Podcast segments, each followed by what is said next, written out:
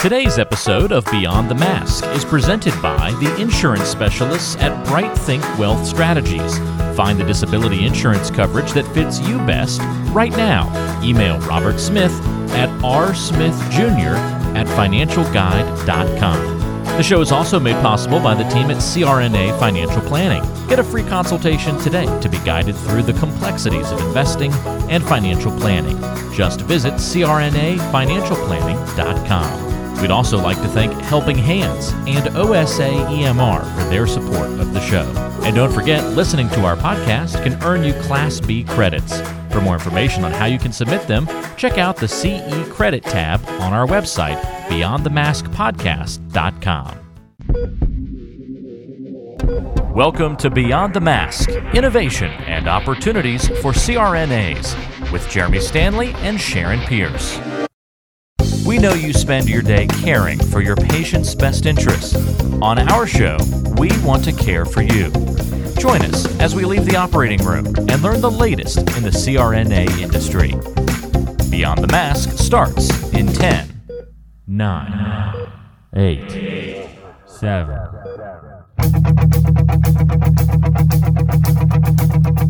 Welcome to Beyond the Mask. I'm Jeremy Stanley, and I've been working with CRNAs for over 23 years, and I'm married to one. And my co host is Sharon Pierce. Sharon's a practicing CRNA for over 20 years, a past president of the AANA, the NCANA, and she's held many other leadership roles. As usual, our goal with every episode is to educate and enlighten CRNAs, and I think our topic today is definitely going to do that. And Sharon, what time is it? It's time to wake up, Jeremy. I think it is. Well, good afternoon, Sharon. How are you today? Oh, I'm doing great, Jeremy. Thanks for asking. It's been a heck of a morning, though. Well, I knew when, uh, whenever I signed on with you, and you were uh, eating a chicken wing as fast as you possibly could, it must have been a pretty rough day around the, uh, the operating. Oh yeah. Room. Oh well, I started at 5:30 this morning. I was in the endo clinic, and I did 24 or 26 procedures in uh, about seven hours. So it was just crazy. So you were rolling, turnover, turnover. Ah, absolutely. well, you know, that's what it's all about. So I got it done. That's I got right. it done That's and right. run in, and here we are. That's right. Well, we have a wonderful guest and uh, I think another great show lined up today. We have with us today Dr. Prasad. Dr. Prasad, welcome. Oh, thank you, Jeremy. Uh, uh, hello, Sharon. How are you? I'm sorry about your hectic schedule. Well, you know how it goes. Well, we're going to be talking about a topic today, Sharon, I know that you're intimately involved with on a daily basis, and that is surgical procedures. And Dr. Prasad, why don't you tell our listeners a little bit about your background? And then if you want to introduce our topic, that would be great as well. Yeah, thank you, Jeremy. Uh, been a practicing surgeon for 30 years, and my history really starts with coming to this country. I was born in India and came here uh, when I was a year old in 1962, and we came by ship uh, on a 30-day journey, which was common at that time. And very interesting. My mom was telling me the other day. She said, "You know, Sanjay, the reason we came here was we were looking for a solution to a healthcare problem in the family. Hmm. We were looking for a surgeon. Isn't that amazing that we were we went halfway across the world to try to find a surgeon and a solution? So I grew up in the Washington D.C. area, became a surgeon, trained here, and began my practice. Uh, I've been 30 years into practice now, and helped tens of thousands of patients. But now I want to help patients get connected to the best in class surgeon in their network and avoid unnecessary surgeries and have the best possible outcomes that they can achieve. But what kind of surgeon are you, Dr. Prasad? So my, my field is called neurootology. And so I'm board certified in ENT, otolaryngology, and did three fellowships at University of Pittsburgh in neurootology and skull base surgery. So what that means for the layperson is tumors that involve the uh, inner ear, the brain, cholesteatoma, which are skin collections in the middle ear, facial nerve issues, cochlear implants. That's the kind of microsurgery I've been involved in for about 30 years now. Two fellowships weren't enough. You had to do three fellowships. Uh, I believe we've got us an overachiever here, Jeremy.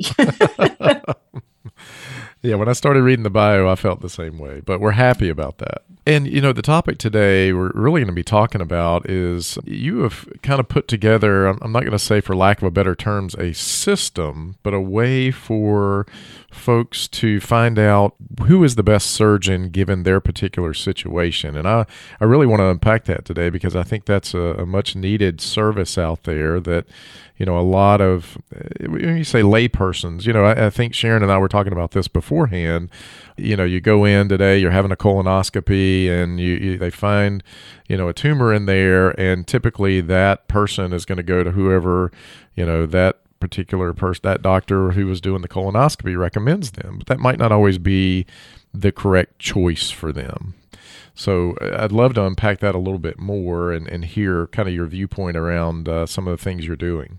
Jeremy, you hit it right on the head. The problem, as I see it, especially in the surgical world, is the referrals. And what's happening today, you know, you go see your primary care doctor, uh, you have a condition, it warrants a surgical opinion, you get some diagnostic imaging, and he refers you to a surgeon who not necessarily has the best qualifications, but the referral's been made on the basis of habit. It's been made on the basis of a referral nurse uh, that has a list of specialists that they usually refer to. Maybe the specialists are in the same medical office building, they have familiarity with that surgeon, but the referral is not being made on the basis of cost and it's not being made on the basis of quality. And what I mean by that is the surgeon's outcomes. How many of these procedures the surgeon has performed? What's the complication rate? What's the success rate? Patients are totally blinded. You know, they have a a Blue Cross Blue Shield card, a Cigna card, United Healthcare card. They have a whole network of surgeons to pick from, but they get referred to and pigeonholed to a certain surgeon. And the result is this patients are getting unnecessary surgery at an alarming rate. Hmm. Depending on specialty, 15 to 30% of procedures performed today are unnecessary. Patients are also suffering from complications from unnecessary surgery. Patients are also getting connected to surgeons who don't necessarily have the best outcomes, having infections, wrong sized implants put in, needing revision surgery, scar tissue. The system is a bit out of control. What we're doing with surgery quality is we're turning the tables so the healthcare system competes to take care of you. It just makes a ton of sense to us. Well, why don't you talk a little bit about Surgery Quality, what you've set up and how it works? Give us some specifics around that. Uh, thank you. Yeah, Surgery Quality was an idea that I started, you know, in 2014. But to give you some background, in 2007, I opened a surgery center and bundled a lot of the costs related to surgical procedures. So we were able to combine the surgeon fee, facility fee, anesthesia fee. For those who don't know, bundled all inclusive pricing. It was very attractive. Patients had high deductible health plans, patients had no insurance. It was really doing well, and that system was working extremely well. And I thought to myself, you know, what we're missing is the surgeon outcomes. Every surgeon thinks they have the best outcomes, but do they really? So in 2014, we started Surgery Quality, and the platform has three different components. One is a personalized concierge service that handholds Mrs. Jones when she's been told she needs surgery. We have a medical record distribution platform, all HIPAA compliant, and with her permission, we gather her medical records, gather her MRI from the radiology facility where she had it, we upload these records to the cloud, and then we send the records and distribute the records to qualified surgeons in her network. They're all within her network. They get a chance to see her records, validate necessity, so important, enter their past experience, number of cases they've done, success rates, complication rates, and also all inclusive pricing with their facility. So then Mrs. Jones, from the comfort of her home, gets multiple opinions, get a, gets a list of surgeons that have seen her case and have opined on her case. And she's able to, she's empowered with tools to compare surgeons and make well informed decisions. why wasn't the system built this way? It should have started this way. Wow. No, no, you've hit the nail on the head. I completely agree with this. I mean, this is taking everything that's wrong with healthcare and trying to make it right. I mean, I you know, I really love this idea. I guess you know the first question in in my head is one where do you get your data? And I, I, don't mean specifically i just mean how do you do it? And are, are, is every surgeon in the country you know willing to do this take their time look at the records give that opinion? How does that work exactly? Well jeremy uh, there's a whole movement right now with value-based healthcare. Right. And you know cms started this with uh, their, joint programs uh, which got curtailed at the end of last year or maybe the year before. But there's a whole movement. And I can tell you that we're going to be moving away from fee for service to value based healthcare. It's, it's inevitable. So it right. behooves every surgeon to start gathering their data, how many cases they've done last year of the most common procedures, develop a metric, a quality measure for success and complication measures, and to start to access and aggregate that data on an individual basis. What we're doing at Surgery Quality is we're asking the surgeon their quality questions. That is, how many they've done, what's their success rate, what's their complication rate. And then we're taking that data, and the market is asking for validated data, mm-hmm. not self reported data. So we are corroborating that data with their medical record. And then we're comparing the cohort of surgeons and grading them appropriately with one star to five stars. And if surgeons don't want to report, Jeremy, that's all nice and fine. But the right. patients will be left to wonder why.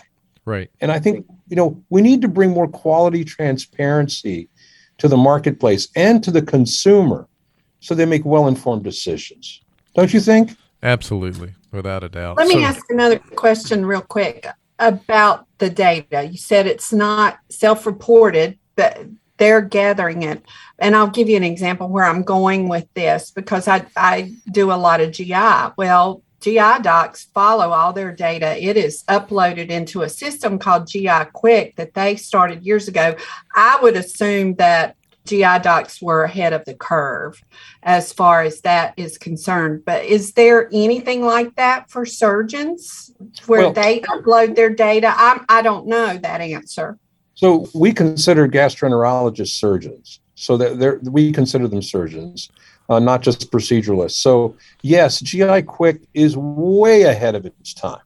You know, they're collecting data on volume, they're collecting data on polyps, they're collecting their adenoma detection rate. That is how often a surgeon will find an adenoma or a tumor.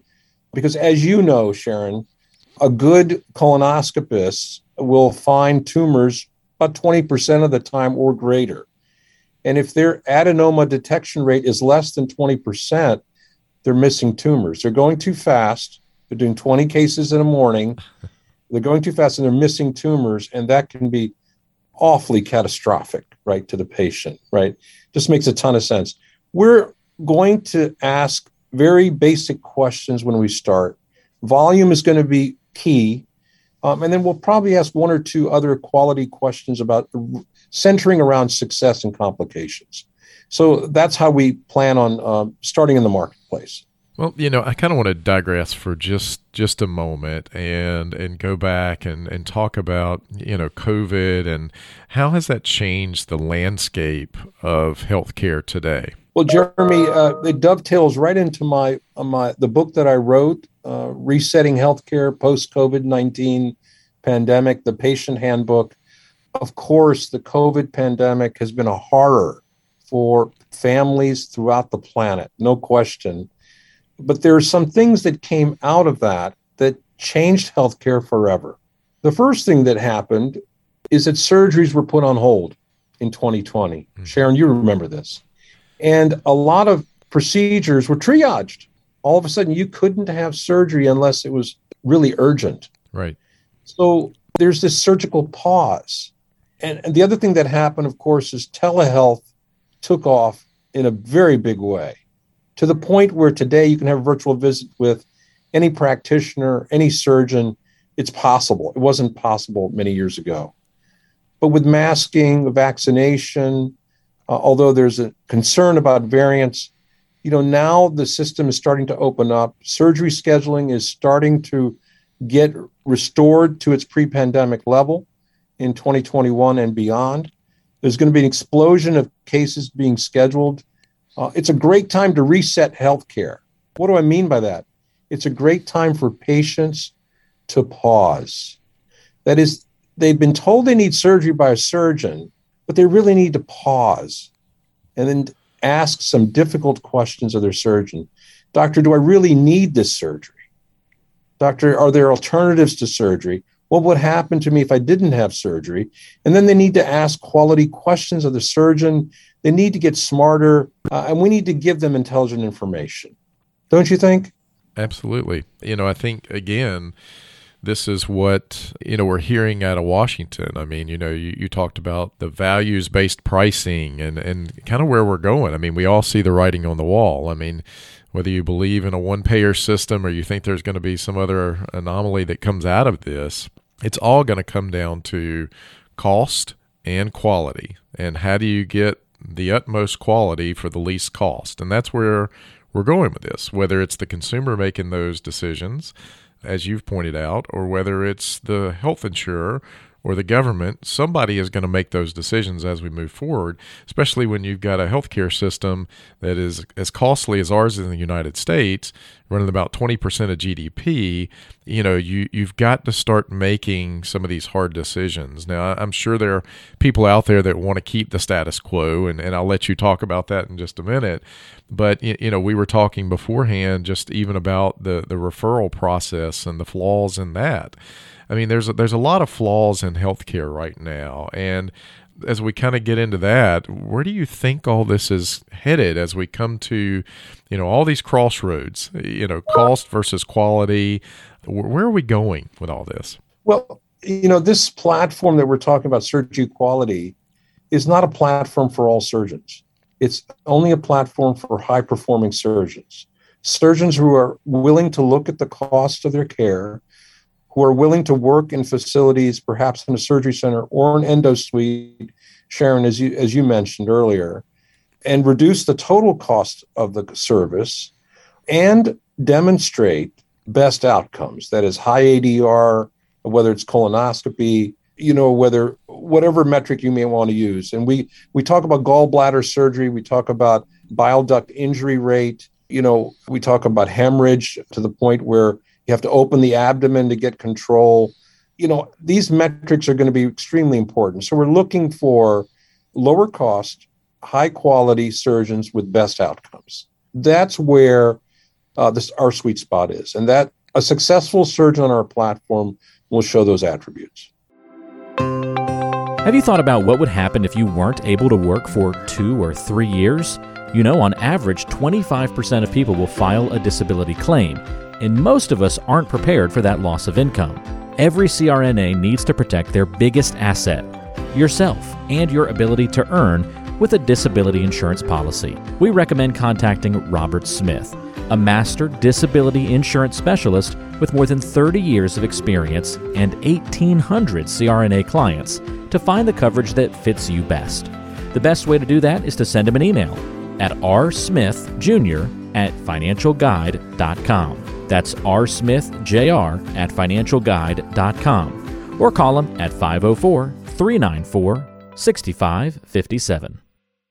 Let me ask you a question, and this has always been something I've wondered about because you and I both understand that some patients come into the equation at different levels. Um, America's not the healthiest population in the world, as we both know. How does that affect outcomes? Because if you come into an equation as a ASA class four versus uh, ASA one, you know you're more likely to have a have some issues post-op and it might not have anything to do with the the surgeon and their capabilities is just what the patient brought to the table. How do you handle that in outcomes? And there may not be a good answer to that. It's just something I've always wondered about. Well, you know, this is what I hear from surgeons all the time, Sharon. I hear you know, I only handle the, the hardest cases or the most difficult cases. So my metrics are going to be off. I hear that all the time. Mm-hmm. But we've got to come to a point, Sharon, where we're starting to compare apples to apples. So what do I mean by that? You know, tell me how many gallbladders you did last year, but tell me how many people you had with a BMI of a certain range. Those are the only ones I'm interested in because the patient that I'm talking about has a BMI in this range. I'm not interested in your experience with morbidly obese patients with uh, with cholecystectomy. I'm interested in a BMI range that's in line with the patient that we're talking about. So, in other words, one pa- one surgeon came to me and said, "You know, Sanjay, I do a lot of malignant tumors of the parotid gland, the gland around your ear, and so my facial nerve paralysis rate is horrendous." I said, "I I understand that. I have a patient here with a benign mixed tumor, a benign tumor. I'm not asking about your malignant cases. Tell me about your benign cases. How many patients did you have with benign tumors last year? So we're qualifying the question. It's so critical.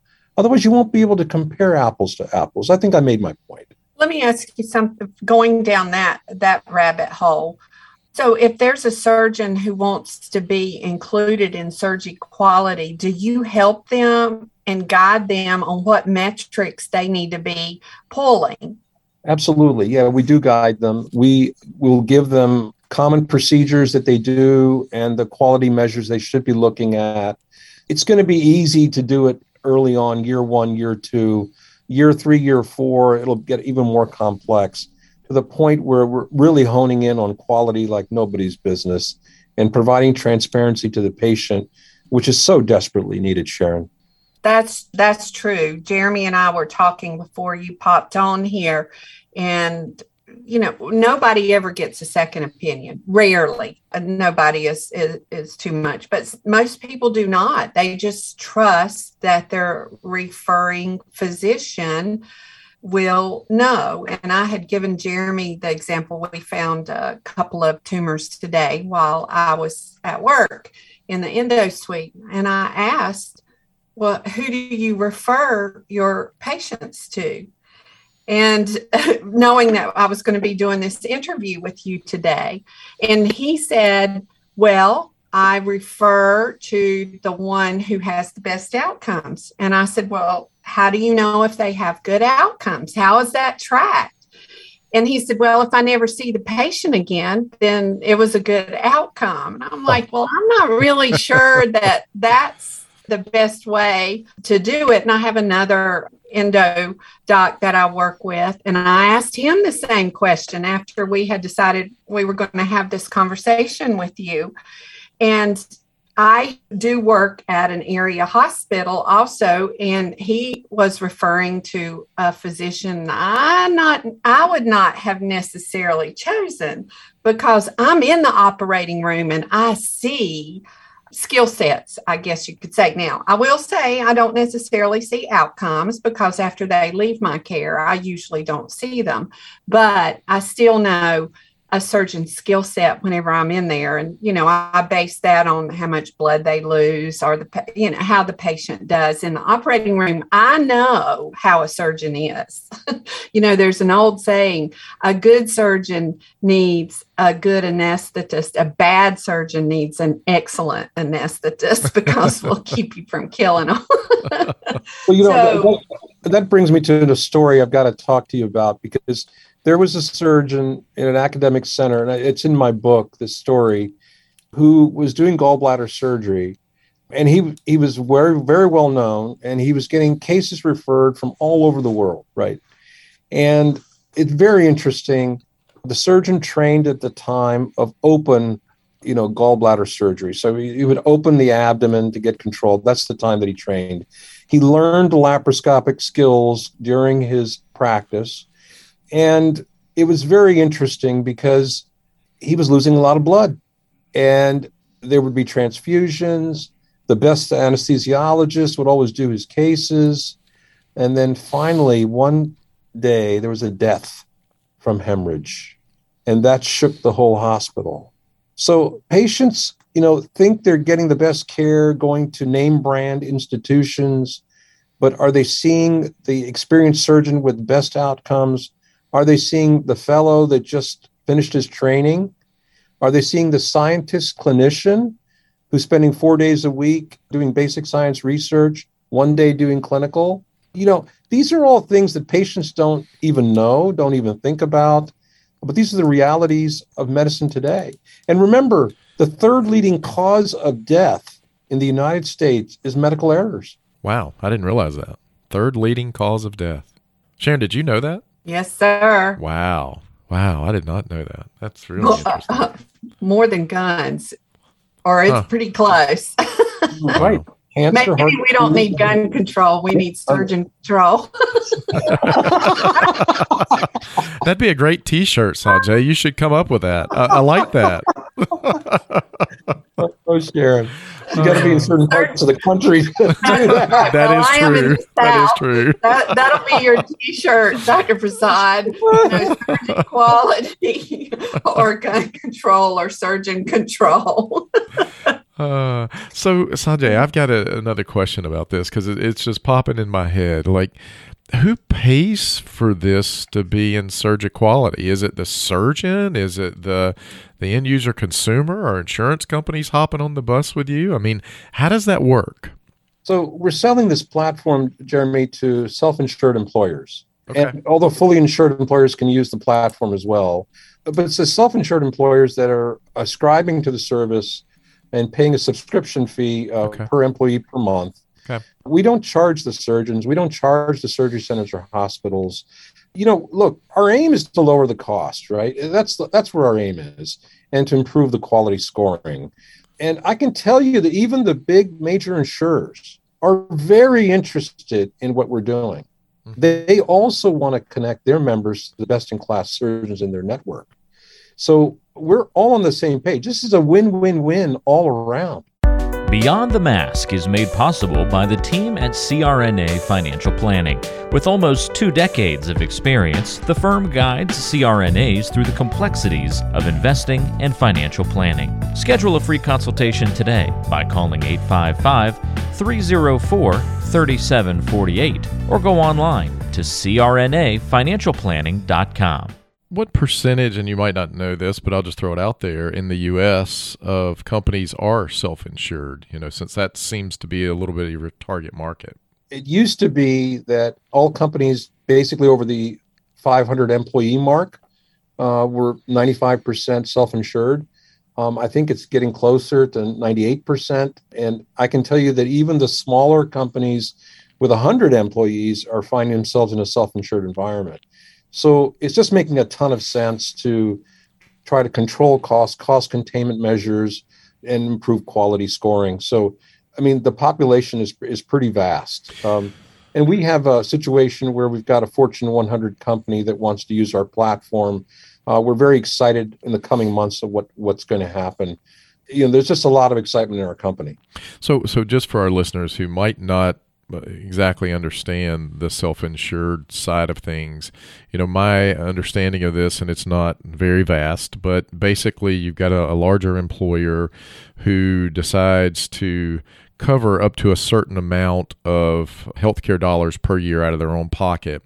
And then they have like a reinsurer if they go over that amount. Is that kind of the, the gist of the way it works? Yeah, you got it. I mean, the premium dollars flow into, and I this is what I talk about to surgeons who don't understand, want to understand. Right, premium dollars from the employer and employees flow into a capital reserve account, and it's protected by a reinsurance or a stop loss. You can call it stop loss. And there's typically a, a third party administrator or an ASO within an insurance plan that administers the claims and pays the claims out from that capital reserve account. So it's a whole dynamic process, uh, and it, it can be either insurance company controlled, which we called an ASO, or it can be called an independent TPA uh, type system, where TPA kind of has control over over how the uh, the plan functions. So uh, they're two different basic different ways. Well, as you were just talking, my, my other initial thought is have you ever thought of uh, going up to Capitol Hill and explaining this to them so that, you know, maybe Medicare would get your services and and do the same thing, or you think they'd kind of steal your idea and you know run with it on their own? And and you know how well they are at implementing ideas. So Oh, I, look, we're, we're, we're, here to implement the, the solution. So Medicare is very interested in the platform. They just want to see a scale. Yeah. And that's all nice and fine. The Medicaid population would do very, very well with this. You know, there's no population that's uh, that won't do well. I mean, internationally, uh, the UK with the NHS, they would do well. Germany definitely could use some help. You know, this is a great system. It's a wonderful system. Yeah. Well, I, I think it's very interesting. Sharon? I'm sure you're tracking your metrics about how much the cost savings are. So when you market your idea to these companies, you already have that data. Uh, uh, it might be new data. Can you expound on that or share some of that information with us? Yeah, based on the information we have so far to date, we're able to save about $3,000 per surgical procedure. And please remember that when I say cost of a surgical procedure, I'm including surgeon fee, facility fee, which is a big part of it, anesthesia fee, which is a very small part of it, pathology fee. I mean, we're including, we're, it's all inclusive. But I will tell you that most of the savings, Sharon, are occurring from changing the site of service from a, a hospital system to a surgery center center so to surgery center, that's where the, the main savings is occurring. And of course, there are implants and you know number of shoulder anchors they're putting in. You know, is it necessary? Is it not necessary? Some are more conservative, some are more liberal. You know, it's all across the board. But that's the advantage we have right now in terms of price competition. So I'm, you know, I'm, I'm looking at all this, and you know, I'm, I'm looking at you, Sanjay, and it seems like your life has kind of come full circle at this point you know, here you are coming to the U.S. and you know you're coming here for medical reasons and uh, you know trying to find the right surgeon. And here you're a surgeon, and now you're developing this system out to, you know, make sure that other folks are getting the correct surgeon for them. And I, you know, I I applaud you for doing this. This is a, a very noble uh, I mean, hopefully for me, I hope you make money off of it at some point as well. But but it's very noble, and you know you don't find many people that uh, that have done that. And I would like to hear a little bit more about your book, Resetting Healthcare. You know, we've talked about a really small sliver here, and, and I know we've just got a few more minutes with you, but I'd love to hear a little bit more about that and um, the whole idea behind it. The idea behind it was to educate consumers. It's the patient handbook so it's for patients to understand, you know, what's happening in the marketplace today, what happened with COVID, the changes in healthcare that happened, the opportunities that are before us to improve the system, right? And Jeremy, you put it right on the right on the head. You know, look, I'm 60 years old, right? And and I want to leave a healthcare system we can be proud of for the next generation. That's what it's all about. It's about leaving something behind for your kids, your grandkids, uh, so that the system works for them. You know, that's the whole mission.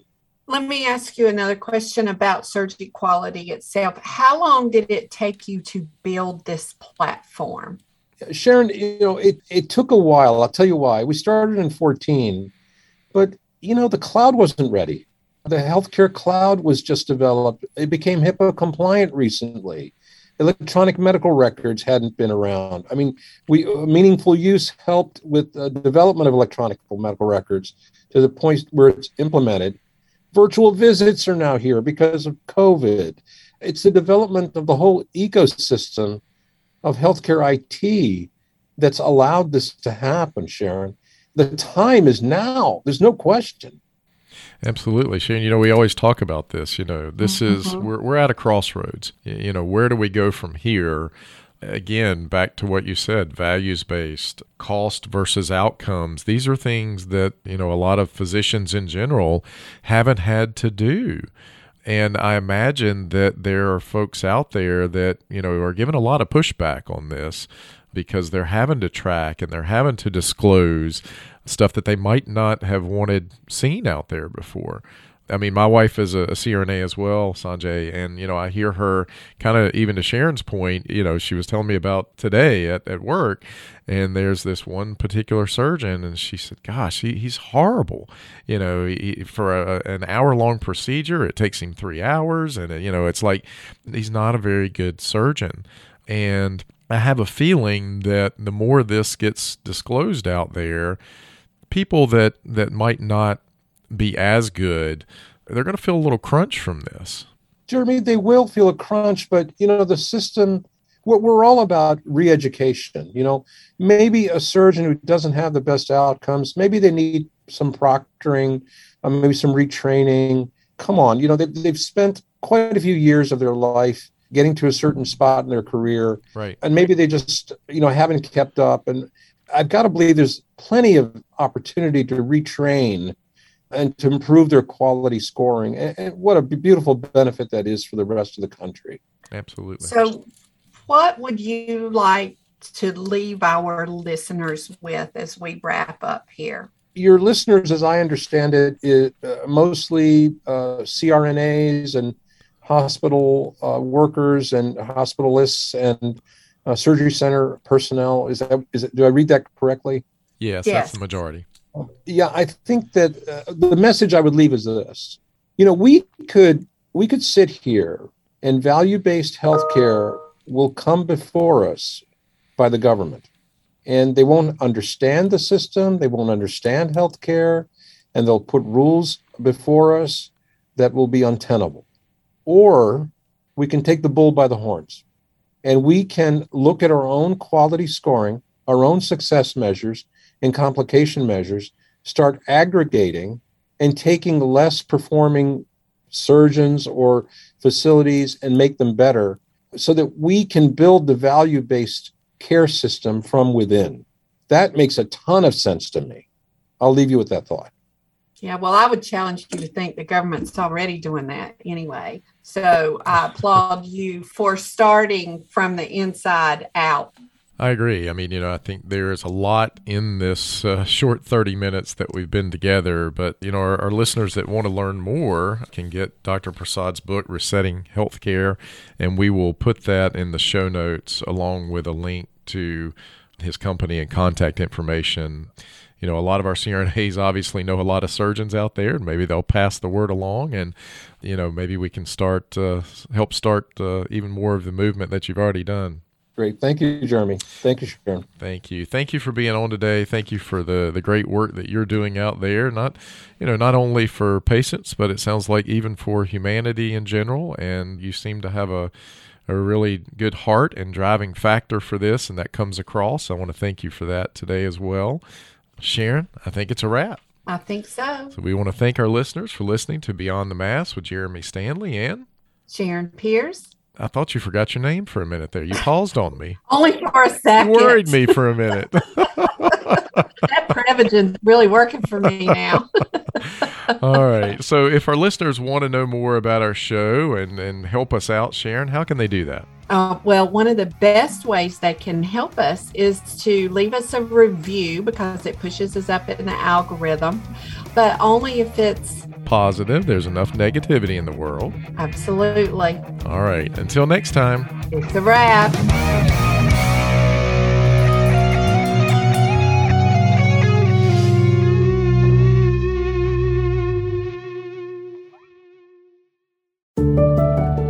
As a CRNA, you spend years preparing yourself for this career, so we don't want to see you lose out on any of the income you've worked so hard to earn. The best way to protect yourself and give you the confidence that a major life event won't disrupt your financial future is through disability insurance. We've known disability income specialist Robert Smith for many years and have seen the work he's done with nearly 2,000 CRNAs over multiple decades. He can help identify any gaps in your existing coverage and fill those gaps by finding the best value on a policy. Contact Robert and let him know you heard about him on our podcast. Send him an email at rsmithjr at financialguide.com. That's rsmithjr at financialguide.com. Or call him at 504 394 6557. Protect your greatest asset as a CRNA, yourself, and your ability to earn a living by adding disability insurance to your financial plan. Today's show is brought to you by the folks at CRNA Financial Planning, an independent consulting firm that offers financial planning services exclusively to CRNAs and their families. From planning for a child's future college expenses to building a predictable income stream in retirement, the firm is committed to offering you comprehensive financial services customized to fit your unique needs and objectives. If you have questions about your financial future, get them answered. Call the team at 855 304 3748. That's 855 304 3748. Or go online to crnafinancialplanning.com.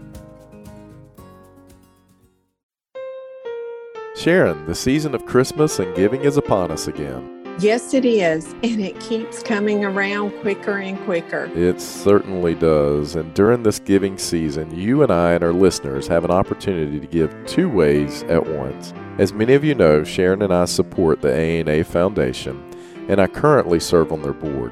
The foundation is a charitable organization devoted to anesthesia research, education, and development. All of which are very important to our profession. That's exactly right, Sharon, and it's the very reason to donate.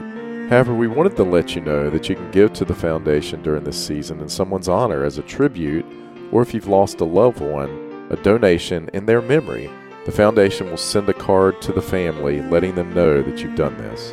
What a lovely way to memorialize someone. You know, I will be donating in memory of my precious granddaughter, Emma Kate Breck, and that we lost this year. Also, as we're taping this, we found out we lost an icon to this profession. Patrick Downey, a former AANA president. Another way to memorialize him is to donate to the foundation. Yes, Sharon, and I really hate we didn't get an opportunity to have Patrick on the podcast. That was always our plan. It's just so sad. If you'd like to donate, just go to the ANA Foundation within the AANA website under Ways to Give and donate in tribute or in memory and help your profession. Thanks so much, and Merry Christmas from myself and Jeremy. Hi, this is Jackie Rowles, President of the International Federation of Nurse Anesthetists and President and founder of Our Hearts, Your Hands, a global anesthesia support community that takes donations to allow nurse anesthetists in low and middle income countries to go to educational programs, buy equipment, or textbooks. Your donations are tax deductible, and we would appreciate your support.